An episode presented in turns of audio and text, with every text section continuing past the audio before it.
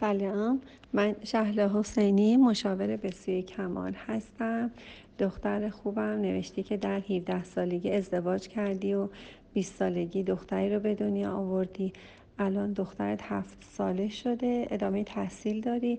آفرین من تحسینت می‌کنم. برای ازدواج زودرس برای اینکه رفتی درس خوندی اینا همه تبریک داره. ولی اینکه مهر مادری ندیدی و الان می‌خواستی بچه های زیاد داشته باشی بچه کم داری اینا همش بهانه است. به نظر من یکی از درس های خوب زندگیتون اینه که هر جا هستید خوشحال باشید. شما اگر مهر مادری ندیدید برای اینکه مادرتونم مهری ندیده برای اینکه مادر مادرتونم مهری نداشته برای اینکه مادر بزرگ مادر بزرگتونم مهری نداشته که به مادر بزرگتون بده. بیایید این چرخدنده معیوب رو از نسل های آی گذشته تعمیر کنیم. این چرخدنده معیوب رو از های گذشته به های آینده منتقل نکنیم. بیایید یک بار دیگه با خودشناسی با توانمندی روزهای تازه ای رو برای فرزندانمون به ارمغان بیاریم. بیارید بیایید یک بار دیگه با خودمون پیمان ببندیم. همین امروز متولد بشید. از شما می‌خوام از شما دختری که یک مادر شدی الان و یک مادر یک فرزند دیگه هستی و مادری داری خدا رو شکر. من ازت می‌خوام که همین امروز متولد بشی.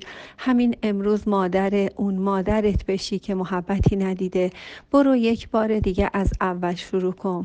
برای مادرت مادری کن. لازم نیست حتما مادرت مادر تو باشه. گاهی وقتا یکی از درس ها یکی از واحد های دانشگاهی که باید بگذرونی و درس های سختی که حفظ کردی و رفتی امتحان دادی بیا یکی از درس های سختت هم این باشه که به عنوان یک مادر چشماتو باز کنی صبح فکر کنی که مادر هم مادرت هستی هم مادر دخترت هستی. بی خودی برای خودت بهانه نیار که نمی‌دونم افسرده شدم نمی‌دونم منفعل شدم نمی‌دونم نمی‌تونم می‌تونم. این حرفا رو برای خودت نزن. اینکه تو اجتماع فرد موفقی باشه می‌خواستی کمکش کنی و میشه که کمک مادی حمایتش کردی و برای عاطفی کم گذاشتی. هر کاری کردی تا امروز دمت کرد نمی‌دونستی ولی الان من به تو میگم که یکی از تمرین های خیلی مهمه جلو آینه. هر روز پنج تا ده دقیقه این تمرین ها رو جلو آینه انجام بده. بگو که من خودم را دوست دارم. من مادرم را میبخشم من پدرم را میبخشم. اینو روزی هزار بار هزار بار برای خودت تمرین کن. برو جلوی آینه وایستا برای خودت بگو روزی ده دقیقه. بذار اشک چشمات در بیاد. بذار بذار اون مرحله درمان برات طی بشه. و واقعا روزهای تازه ای رو برای زندگی شروع کن. برای اینکه همین چرخدنده معیوب که مادرت از شما کم گذاشته شما هم همون کار داری برای بچه خودت انجام میدی. در عین اینکه در اصل تکنولوژی هستی در اصل مشاوره هستی و اینکه زمانی نیستش که شما بخوای کم بیاری. من ازت می‌خوام که امروز هم مادر مادرت باشی هم مادر دخترت. سرتو بالا بگیر. پاشو یه چای زنجفیل بخور. پاشو یه دونه دو رکت نماز شکر بخون. برای سلامتی جسمت وجودت برای دست و پایی که داری برای نفسی که می‌کشی برای اون قلبی که فقط برای تو عطا شده که تا بتبه و اون خونهایی که در رگهای شما جاری هست و برای سپاس از پروردگاری که حداقل چهار ستون بدنت. اصلا برای نفسی که می‌کشی برای چشمی که می‌بینی گوشی که میشنوی و همه سپاسگزاری ها تو برای خداوند انجام بده. سجادت رو عوض کن.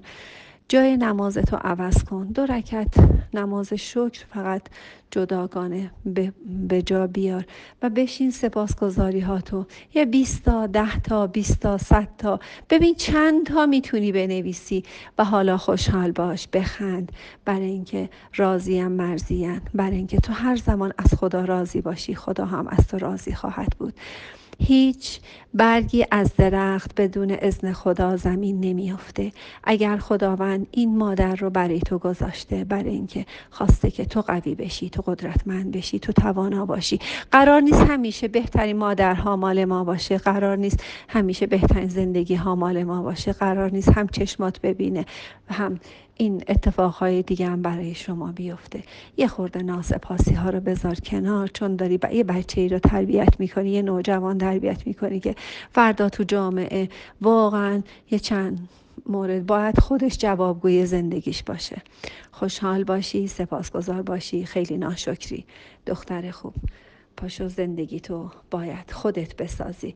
کسی قرار نیست برای تو بیا زندگی بسازه و دوباره به هم بریزه و ساختمون رو از نو بسازه برای اینکه سالها گذشته و امروز اولین روز زندگی توست. به تولدت مبارک میگم و می‌خوام امروز متولد بشی. پروردگار و سپاس.